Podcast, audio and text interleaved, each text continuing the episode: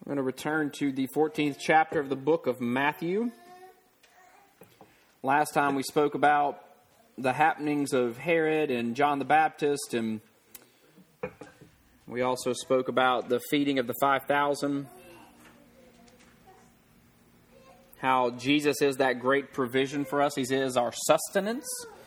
We spoke to the kind of prophetic, you know, realization in that scene where Jesus feeds the 5,000 that, as Paul would tell us over in the First Corinthian letter, that Jesus was that rock, that food, that manna. He was everything that followed the nation of Israel when they wandered in the wilderness and provided for them life giving sustenance as well as spiritual sustenance. And so we saw that beautiful tie in there. We're going to see another beautiful tie in in this next miracle that he does. After they moved on from the feeding of the 5,000, after they got out from where they had fed this multitude, you come to Matthew chapter 14, and it ends in verse 21 and says, And they that had eaten were about 5,000 men, besides women and children. And straightway Jesus constrained his disciples to get into a ship and to go before unto the other side while he sent the multitudes away. I often sympathize with the disciples because here he is constraining them to get into a ship. And if I had to travel by boat, I would be, need to be constrained to get there too, maybe even restrained in some ways. So he constrained them, he pushed them, he prodded them, he told them, Go get in the boat and go to the other side before him while he sent the multitudes away. And when he had sent the multitudes away, he went up into a mountain apart to pray. And when the evening was come, he was there alone. But the ship was now in the midst of the sea, this is the Sea of Galilee, tossed with waves, for the wind was contrary. And in the fourth watch of the night, Jesus went to them, walking on the sea. And when the disciples saw him walking on the sea, they were troubled, saying, It is a spirit. And they cried out for fear. Straightway Jesus spake unto them, saying, Be of good cheer, it is I, be not afraid. And Peter answered him and said, Lord, if it be thou, bid me come unto thee on the water. And he said, Come. And when Peter was come down out of the ship, he walked on the water to go to Jesus. But when he saw the wind boisterous, or really stirred up, he was afraid. And beginning to sink, he cried, saying, Lord, save me. And immediately Jesus stretched forth his hand and caught him and said unto him, O thou of little faith, wherefore didst thou doubt? And when they were come into the ship, the wind ceased. Then they that were in the ship came and worshipped him, saying, Of a truth, thou art the Son of God. Now, what's amazing about this miracle, and I know that we've read this a thousand times, and we're all familiar with this, and there's lots of little Bible stories and probably coffee cups and things of Jesus walking on the ocean, probably one of his more famous miracles, okay? The one that's captured by not only uh, Christian groups but also secular groups, the idea of him walking on water. But what's amazing about this, and you can see it in other accounts, so this account of Jesus walking on the water, this miracle of him doing that, is recorded in three of the synoptic gospels. So it's also recorded in Mark and it's also recorded in John. What's interesting about those accounts, and we're going to read just a few verses out of them, but what's interesting out of those accounts is that both Mark and John's Gospels highlight dis- different aspects of this miracle. Okay? In Matthew's Gospel, you have a big emphasis on Peter's walking on water as well. Okay? So you have Jesus walking on the water in all three of the accounts. Peter walking on the water is only recorded in Matthew's account. And it is speaking to something, okay, that we're going to get into. In Mark's account, it talks about them getting into the boat. And this is Mark chapter 6, verses 45 through 51. He gets into the boat. He waits on the mountain. Fourth watch of the night, he comes, and it says, And he would have passed them by. But when they saw him walking upon the sea, they supposed it had been a spirit and cried out, for they saw him and was troubled. He says, Be of good cheer. It is I. Be not afraid. And when he went up with them into the ship, the wind ceased and they were sore amazed in themselves beyond measure and wonder. Mark's account doesn't speak about Peter's adventures, but it speaks about the instantaneous miracle of Christ just stepping in the boat and everything calms down and goes away. And that's going to, again, be important as we go forward. Lastly, in John's account, the thing that I wanted to grab from John's account that's important actually comes from his finishing the miracle of feeding the 5,000 in verse 14 of John chapter 6.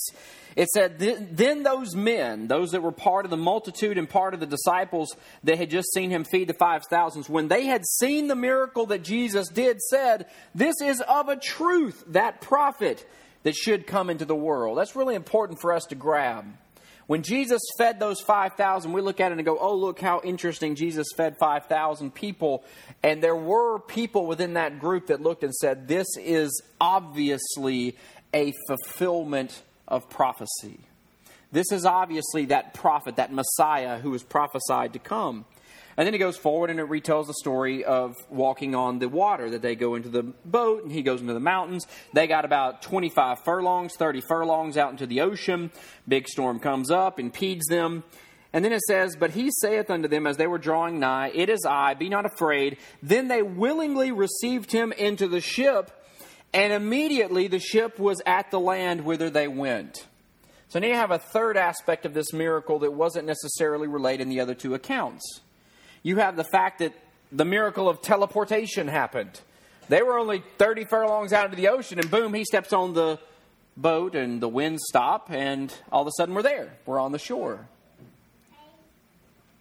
So you got three different miracles that are taking place here, three different aspects of this miracle that are themselves miraculous. So you have the miracle of walking on the sea with Peter as well. You have the miracle of the calming of the sea just by getting in the boat. And that's important to remember because if you go back to Matthew chapter 8, when they had already had one of these boats on the Galilean Sea adventure, okay, uh, you know, again, we, we come to this that this is something they did routinely.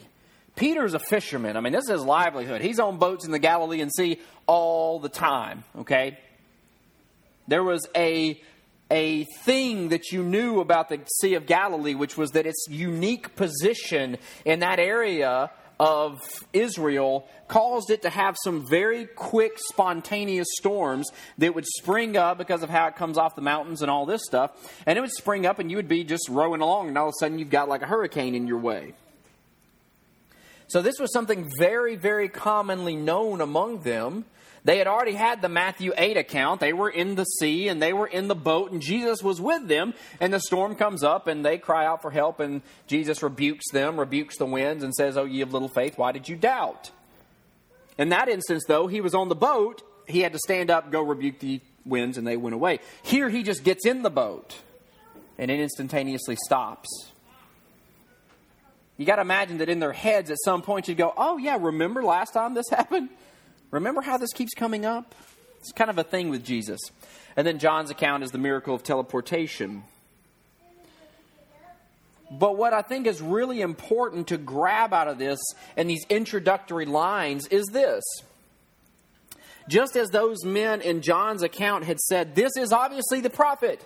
He has fed these 5,000. This is obviously the Messiah based on his miraculous feeding of the 5,000.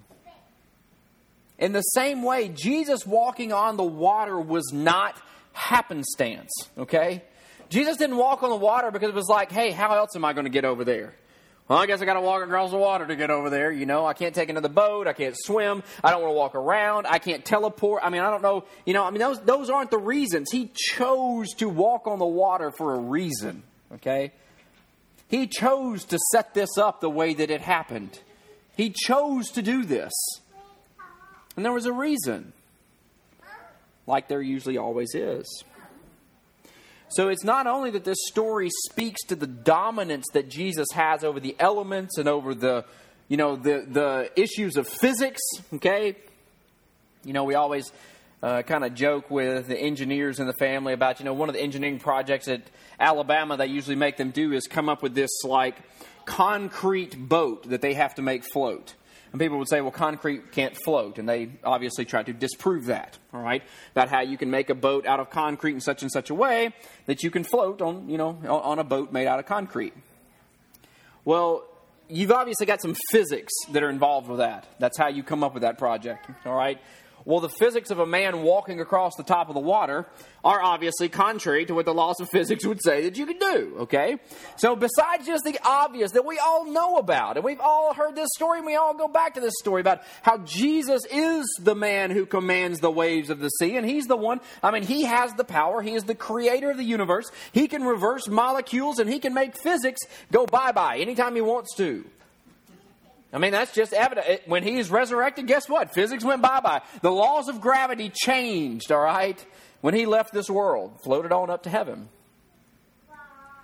Here, though, you have more than that. There's more than that in this section of Scripture. Him walking on water, whereas it's not necessarily a prophecy, it was a confirmation of his godness, okay?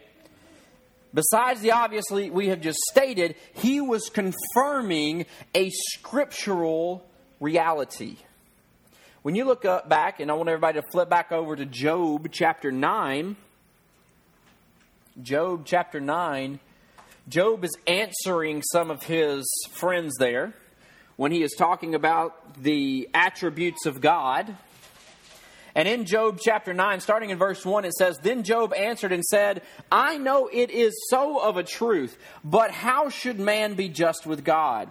If he will contend with him, he cannot answer him one of a thousand. He is wise in heart and mighty in strength. This is God. Who hath hardened himself against him and hath prospered? Which removeth the mountains, and they know not, which overturn them in his anger, which shaketh the earth out of her place, and the pillars thereof tremble which commandeth the sun, and it riseth not, and sealeth up the stars, which alone spreadeth out the heavens, and treadeth upon the waves of the sea, which maketh Arcturus, Orion, and Pleiades, and the chambers of the south, which doth great things past finding out, yea, and wonders without numbers. So, way on back in the book of Job, Job, in one of his descriptions of God, says he is the man that treads upon the waves of the sea. The man that treads upon the waves of the sea. So when Jesus is here treading upon the waves of the sea, he's walking right out of the book of Job, okay? He's walking here by them in fulfillment of this ancient and beloved scriptural text, the book of Job it makes me think that like if it had been one of us in our time, if we were the ones doing this, like in today's time, that we would be strutting across that sea, and as we kind of glance over at the ship, you know, we'd be shouting out like hashtag Job nine, okay? We'd be like referencing back. Remember that, guys? Hashtag Job nine, guys. Remember how I said I was the one that walk on, I tread on the uh, waves. Well, look at me treading. Look at me treading. You know, I mean, that's that's where you get this idea that in our time, that's how we would relate. And you just I mean, I don't think I don't think Jesus was just like blase. I mean, you got the, the, he's God. Okay, when God walks, he struts just a little bit because he's God. Okay, and so in this case, you got to. He's not just like strolling. Oh yeah, by the way, what's up, guys? How are you? Yep, just walking out here on the ocean, just like every day. He's not walking the dog out there. He is walking out of the book of Job. He's walking out of a testimony to God's power. I am the one that treads on the waves. So look at me. Recognize who I am. So Christ here in this count is once again, he's confirming his power, his godness, his messianic status, and he's trying to draw his disciples into greater faith in him and his power and his promises. I mean, this is the second boat on the Galilee Sea Storm adventure, okay? This is part two. He's already gone through it once with them. Guys, don't you remember? Don't you remember the last time I said get in the boat and go? I got in the boat with you, the storm came up, what happened? I looked at you and said, hey, I own this. Chill out. Have faith. In the same way, he says, Go across. I send you across there. I told you to go. Do you know I'm God? Do you believe I'm God? Do you believe I have control over these things? So he is trying to draw his disciples into greater faith in him and his power and his promises. So this is where we stop just for a second because we want to take this and we want to take this moment for the for the kids again to do a kids moment. I know we're way overpowered with adult moments here um, at this point, but for the kids moments, which would be mainly my kids at this point, kids, want y'all to look at me for a second. Look at me for a second. So what we remember about Jesus walking on the sea, okay? Jesus is awesome, okay? Awesome meaning that he is full of awe and power. That he is so powerful and so amazing that he can walk on the top of the water. You know how we go swimming in the pool? Okay? We swim through the water. Jesus walked across the water and he didn't sink. That's how powerful he is. And you say, well, how can Jesus do that? Because he's God. That's how he's different from us. He is God. He has all power. He is the God over everything, including that water, which means He can tell that water to hold Him up and He can walk on it just like we walk around here. So, this means that when Christ finds a problem, like the water, the tornado that was on the water, He can control it all, He can rebuke it all, He can take care of every problem in this world. Did y'all hear that? So, parents, this moment for y'all is that you help, which, again, preaching to myself here, help your kids this week understand how powerful Christ is. Get them excited about knowing Jesus as a superhero. So maybe this is, they're not here today, but you as a parent or a grandparent, you can take this and you can relay this story and you can text message, email, FaceTime, whatever with your grandkids and kids, and you can kind of refresh this in them. But let them know that Jesus is a superhero. He's the greatest superhero there ever was and show them how He is the one we turn to to help in all our problems. So, as we go on, we see another aspect of this that's very interesting. How did the disciples end up on this boat in the middle of the sea, in the middle of the storm? How did they get there? Because Jesus told them to go, right? Jesus sent them in this way. In fact, it says he constrained them into the boat. Now, I don't know if that's because they didn't want to go, that they didn't want to go across without him. But I mean, he was saying, hey guys, go. Go. I got this. I'm going to take care of this multitude. You go. Get on the boat and go to the other side. I'll meet you over there. Got some stuff I got to handle, and then I'll be over there with you. So they were in the situation because he told them to go into this situation. All right? And when I kind of got out of this and again, something that I don't guess I've ever really thought about too in depth with this story before. Again, a lot more than what we normally get off this story. What do we normally get off this story? You go through life, you get in a storm, but if you keep your eyes on Jesus, everything works out, right?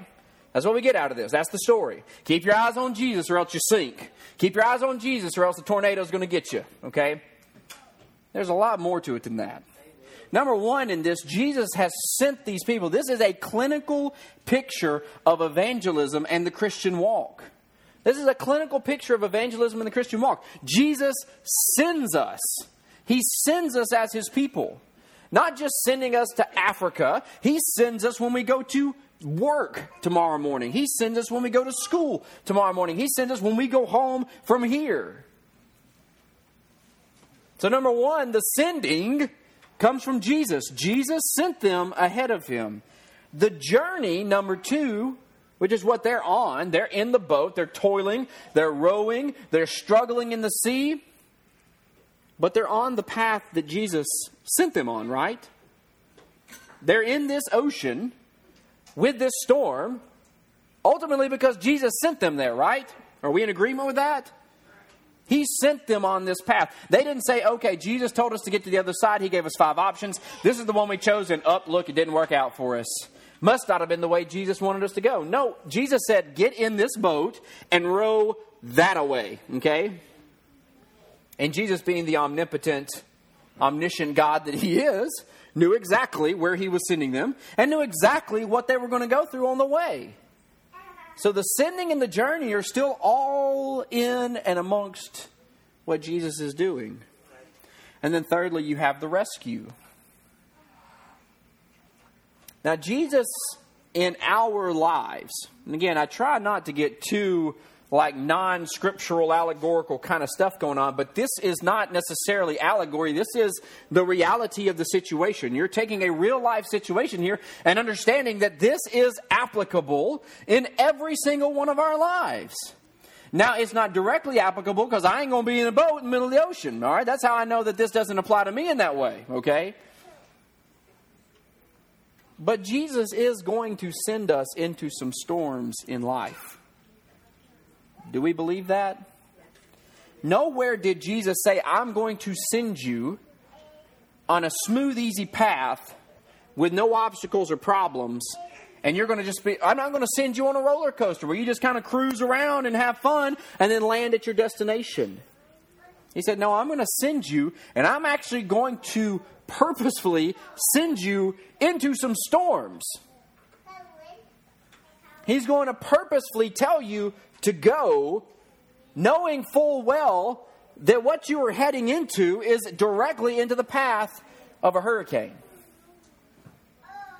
And you say, well, why is that? Why would he do that? You know, the, the world's argument is, is that if God was so good and loving, then only good and loving and fun and happy things should be happening. There should be no death, no problems, no issues. And they miss the all important fact is that the death and the problems and the issues in this world are all because of us, not God, okay? And as we've been talking about with the parables, you know, we got that revelation from the parables of the big picture plan of how God's going to make it all right, but in His time according to His will. So we know He's going to fix it. Yes, we did mess it up, but He's going to fix it eventually. You say, well, why would God send me into a storm? Why would God allow bad things to happen to me? Why would God put me in this place knowing that it's going to cause me problems, strife, struggles, whatever? I think I made up a word there. I said strife instead of strife. Struggles, all these things. Why would God? Why, why, why? Why God? Why God? Why did you do this to me? Well, first, I think sometimes it is to prove us or to test us. And you say, well, that, you know what, that sounds a little weird. Well, here's where we find this held up. Number one, when you go back up into the account of the feeding of the 5,000, when we read last week from John chapter 6 about this account, Jesus then lifted up his eyes and saw a great company coming to him. He said unto Philip, Whence shall we buy bread that these may eat? And this he said to prove him, for he himself knew what he would do. Jesus already knew what was going to happen and already knew what he was going to do to fix the situation, but he asked Philip, Hey, how are we going to pay for all this? How are we going to get bread for all these people? You say, Well, why did Jesus ask him that? He knew what he was going to do. He knew the bread, he knew the 5,000, he knew how he was going to multiply them, he knew all that stuff. Why did he ask Philip this? Well, by divine inspiration, he gave us the answer to prove him, to test him. This isn't a wicked testing.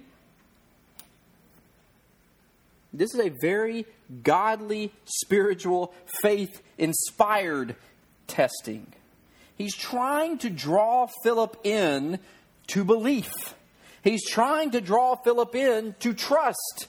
He's trying to draw Philip in with this question Hey, you see this practical problem we have.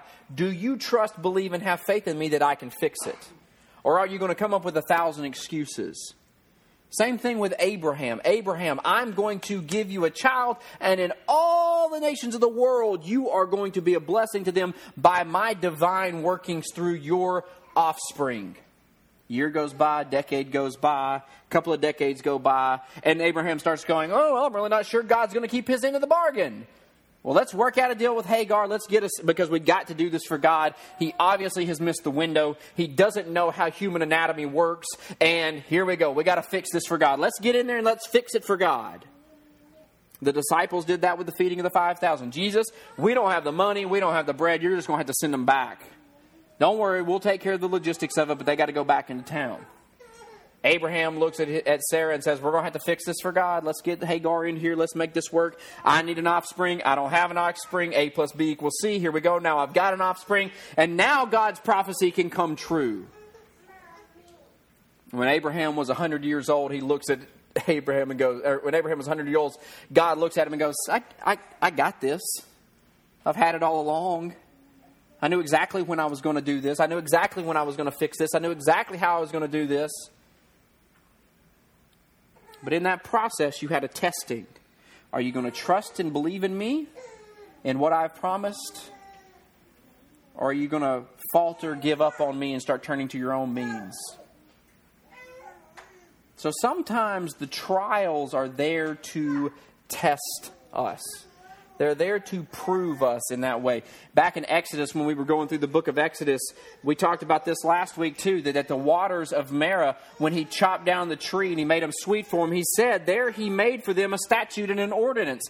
And there he proved them and said, If thou wilt diligently hearken to the voice of the Lord thy God, and wilt do that which is right in his sight, and will give ear to his commandments, and keep all his statutes, I will put none of these diseases upon you. So there again, he proved, he tested, he tried them. Are you going to have faith in me, or are you going to not believe in me? Are you not going to trust me that I'm going to take care of you? Sometimes he does it to refine us. And that's not refining as going from country to civilized, whatever. It's a refinement of our faith, okay? So this doesn't mean you have to start swilling, you know, coffee or tea with your pinky outstretched, even though that might be a little fun to see. This is a refinement of our faith. You say, well, how does that work? Well, Jesus told us in John chapter 15 when he was talking about the vine, saying, I'm the true vine, my Father is the husbandman. He says, Every branch in me that beareth not fruit, he takes away. And every branch that bears fruit, he purges it, or trims it, cuts it, prunes it, that it may bring forth more fruit. Okay? So he has born someone again. They are bearing the fruit of the Holy Spirit. And you'd say, well, that sounds like they're in a good spot. And Jesus says, yeah, but my Father wants them to be mo better, okay? More fruit. So, what do we do to get more fruit? What do you do with your bushes when you want them to grow bigger, healthier? You cut back to allow new growth to happen. Well, here he's saying, My father, being that husbandman, is going to go onto that vine where the fruit is being born, and he's actually going to trim those branches back so that they'll produce more fruit later. Well, that description is not a happy go lucky description. Being pruned is not a happy go lucky experience. This isn't, I'm going to send them to a conference and prune them and let them grow more. No, this is a hurtful, you know, invasive procedure to do this. So, a lot of times, the trials, the problems that we face are there to prune and refine us in that way. 1 Thessalonians chapter 2, he will say, But as we were allowed of God to be put in trust with the gospel, even so we speak, not as pleasing men, but God, which, or who, tries our hearts. James chapter 1, verse 3 knowing this, that the trying of your faith worketh patience. That trying is not always some kind of demonic thing that's happening to you. That trying sometimes is God sending you into a storm of a trying experience to try your faith, to prove your faith, to test your faith. And what you find is that through that process, that godly inspired, Holy Spirit sanctioned process, we are being pruned and growing from that. That the trying of our faith then works or grows in us patience. Chapter 12, he says, Blessed, I mean, chapter 1, verse 12, he says, Blessed is the man that endureth temptation for when he is tried, he shall receive the crown of life, which the Lord has promised to them that love him. Here you have a trying and a testing of the faith that grows into something else, that gains something else. The whole process that we go through here in this life is to grow us and refine us. God has not put us in a garden on the back 40 and never comes and pays us any attention.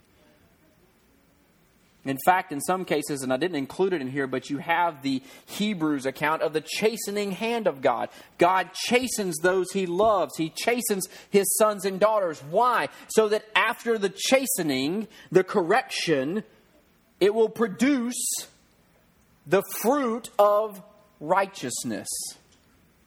So, God not only on the negative side when we are, er, are in error, God corrects us to produce the fruit of righteousness when we are in, technically, you could say, good standing. We're on that vine and we're producing fruit. God prunes and cuts and trims to produce more fruit, to produce more patience, to receive that crown of life, to grow, to prosper in that way.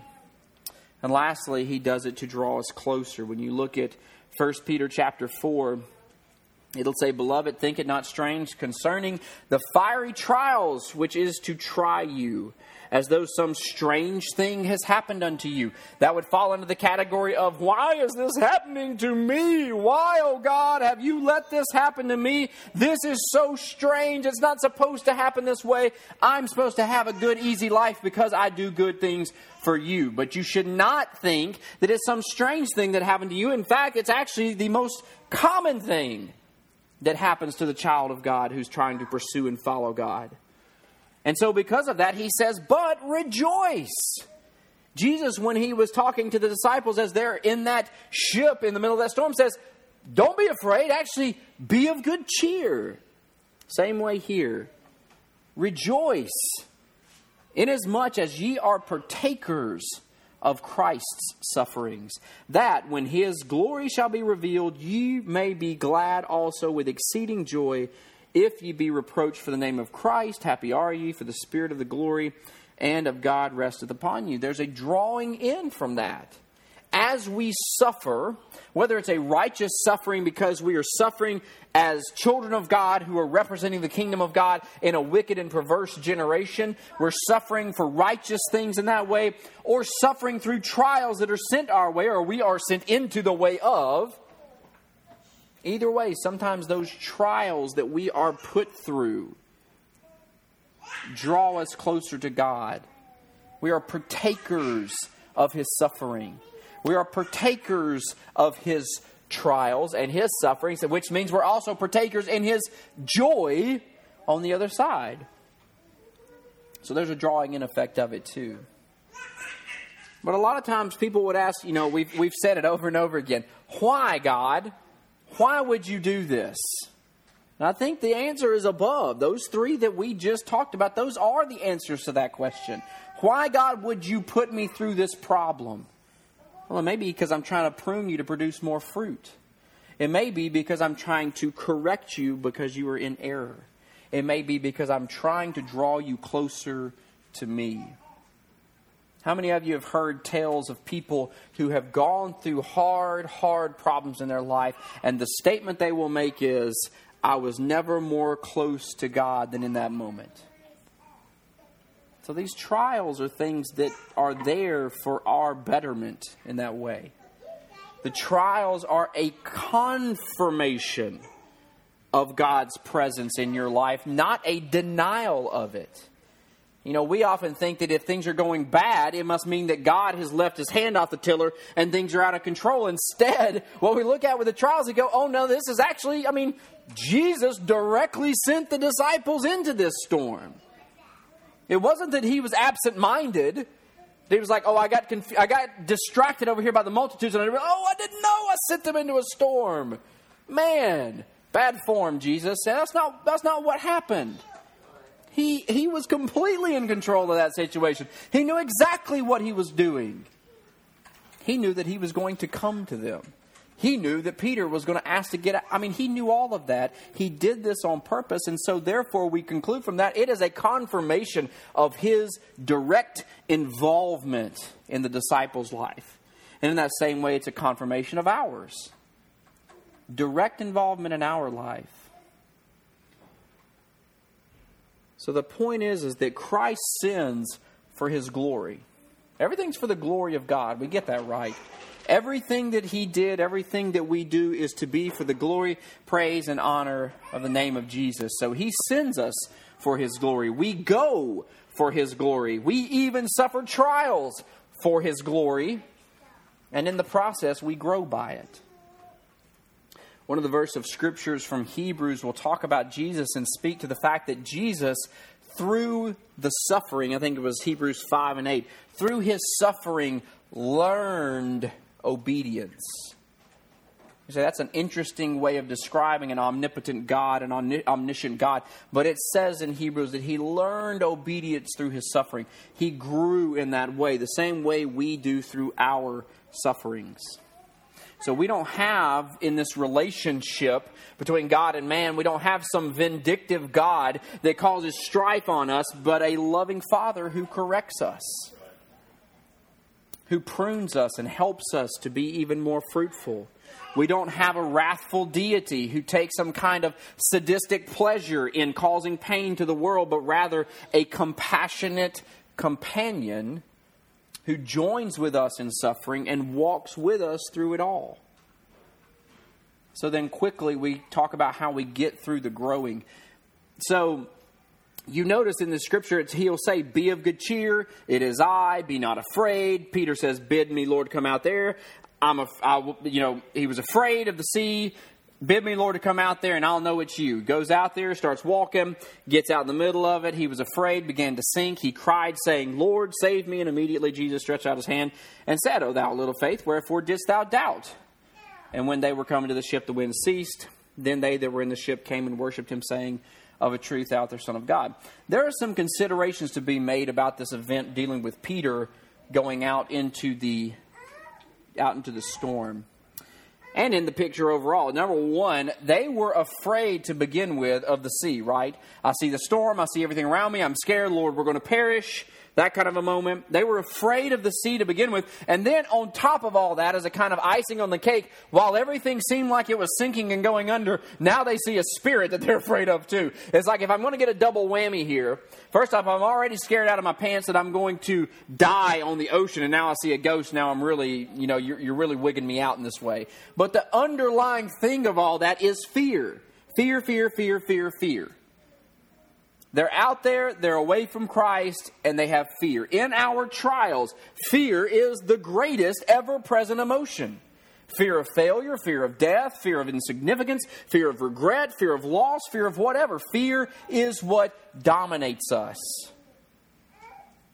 It is fear that was conquered and destroyed on the cross. Christ says that he, on the cross, destroyed and set free all those who were in bondage to fear of death. So, fear is this ever present emotion, especially in our trials. And then you have Peter's kind of presumptuous versus Peter's dedication going on here. It's kind of you don't you don't necessarily get what Peter was doing. Why did Peter ask to get out of the ship? Why did he ask to walk on the ocean?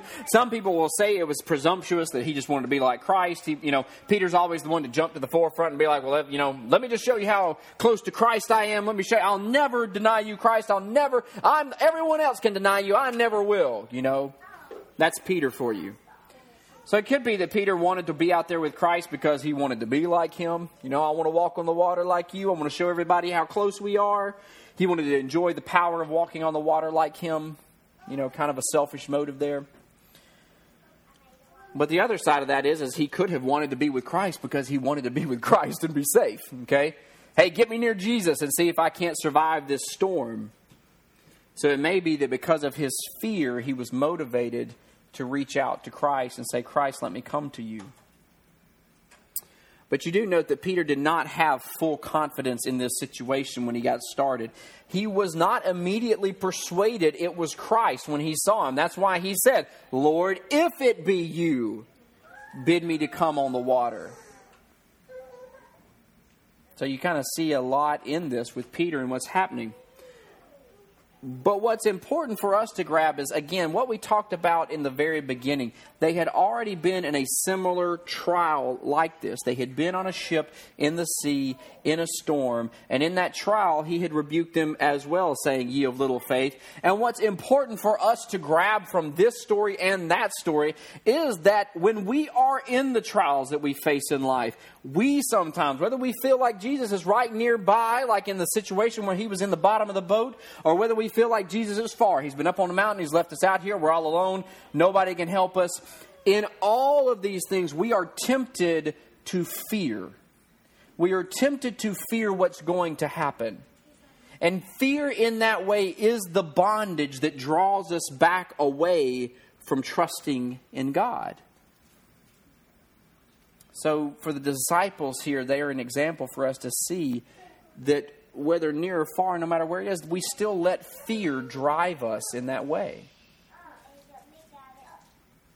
But the three kind of implications you get from this account is that whether Christ is far or near, we're going to use that same example, whether he is far or near, whether he is whatever, close to us, far away from, whatever, we feel in that, whatever might drive us to fear, what we understand in both of these scenarios is Jesus most certainly is the master of any storm that this universe has to throw at us. He is the master of the whole universe. He's the upholder of the whole universe.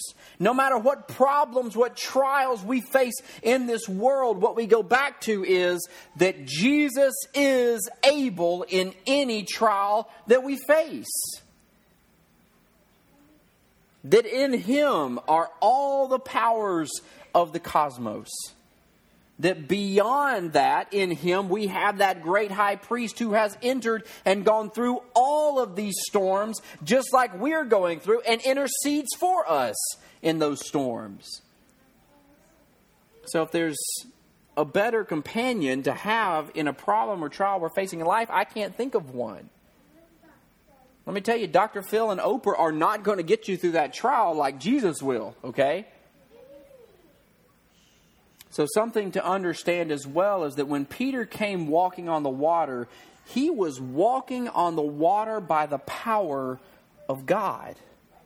He was walking on the water by the power of God, the same power that Christ had that was allowing Christ to walk on the water. Peter was walking by that same power. The laws of physics were being reversed for Peter as well. Peter didn't have some kind of special anointing of the Holy Ghost. He wasn't different than us. The same power that dwelled in him is the same power that dwells in us, and that is the power of Christ. Which means that when we go through the storms in our lives of trials and persecutions and issues, the same power that allowed Peter to stand in the middle of the storm on the water is the same power that we have that when we go through these trials, we go back and we don't fear, we go back to the revelation that Christ dwells within us. The power that Christ has to stand out in the middle of the ocean and go, hashtag Job 9, is the same power that we have to come up in the middle of a storm in our lives and go, and Jesus said, all things would be well. Jesus rebuked the storm on Galilee. He can rebuke the storm in my life not getting into a name it and claim it deal, but I mean, at some point in time, we do need to start naming some scriptures and claiming the power that are within them, okay?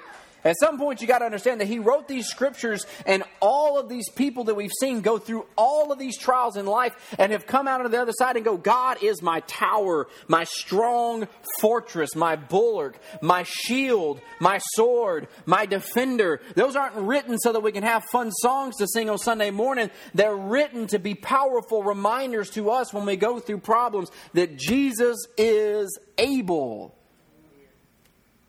and that through Jesus we are able to get through it. So it ties our lives in with the sending of Christ that we do not go alone in this. Christ's power is always with us, it upholds us and guides us and empowers us. And the other thing is that when he responds to Peter and he says, Oh, ye of little faith, we know that, number one, that that little faith thing does not imply that, G- that Peter somehow had less of a quantity of faith than another apostle, okay? That phrase, O ye of little faith, is basically a lack of belief. Why are you not believing in me? Why do you not trust me? He's not saying, Peter, why don't you have the same type of faith that Paul has or Timothy has? Or he's saying, why are you doubting me in this situation? Why are you not believing that I am the one who can help you with this? So it was that time that when Christ had kind of assuaged Peter's fears before. Okay, last time they were on the boat, same thing happened. He'd already assuaged Peter's fears before. He'd already assuaged Peter's fear here. He had told Peter, "It's me. Come on out on the water." Peter had seen that and said, "Oh, well, if Jesus is here, I can do anything. The storm's not going to matter. Here I go out on the water. I start walking." But then, as Peter started looking at the storm again, he started having that fear creep back up started to sink, started getting mired down with it. And Jesus is like, Why did you quit believing? You stepped out, you started out strong. What really in that moment caused you to go, I don't think Jesus has got it? So the lesson for us is not just to keep your eyes on Jesus kind of a deal, but it is to remember and to hold fast to our faith in Christ. We're going to face trials, problems are going to happen. They're going to be different, diverse, and numerous in our life. But what we gather from that is the same power of Christ that brought me through the last trial is going to bring me through the next trial. I don't care what it is. I don't care what it is I'm going to face. I don't care what the problem is. The problems can be as different and big and grand and all want. The power is still there and it's not changed. So we need to remember and hold fast to our faith in Christ in those moments. So, Christ, in our conclusion, Christ is going to call us. He's going to send us into the world to glorify His name, and He, we, he will send us to the front line of combat. So, we're going, there are going to be trials for us. We have to accept that fact. Secondly, we understand that those trials that we face will be growing potentials for us. That in them we can grow, that through the testing, through the refining, through the drawing closer to faith in Him, we are growing in the grace and the knowledge of our Lord Jesus Christ. And lastly, that we remember that, that the magnificent, all encompassing power of Christ goes with us in everything.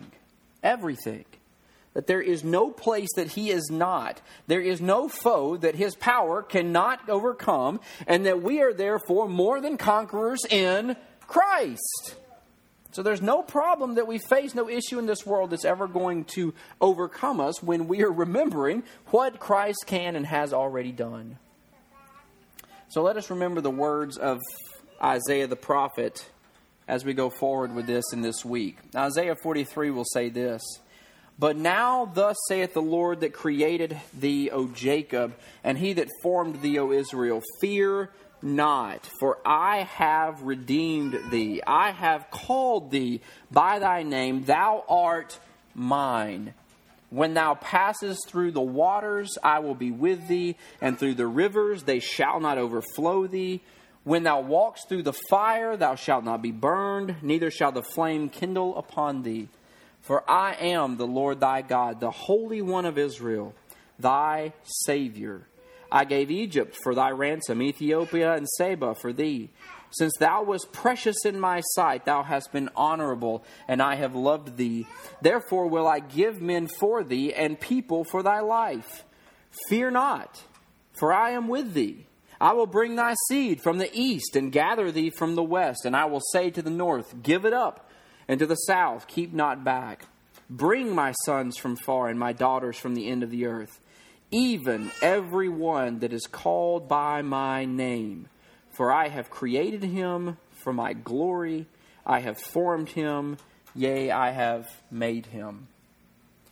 That picture that we get in Isaiah of 1 is that God is in complete and utter control of us. We are His. We are called by His name. We are called his people. We are called into his power. He says, Don't worry, don't be afraid.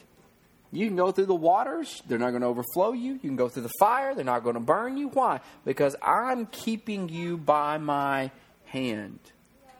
So let's take the admonition of Isaiah, let's take the admonition of Jesus. Do not be afraid, be of good cheer, because I have overcome the world. May God bless us.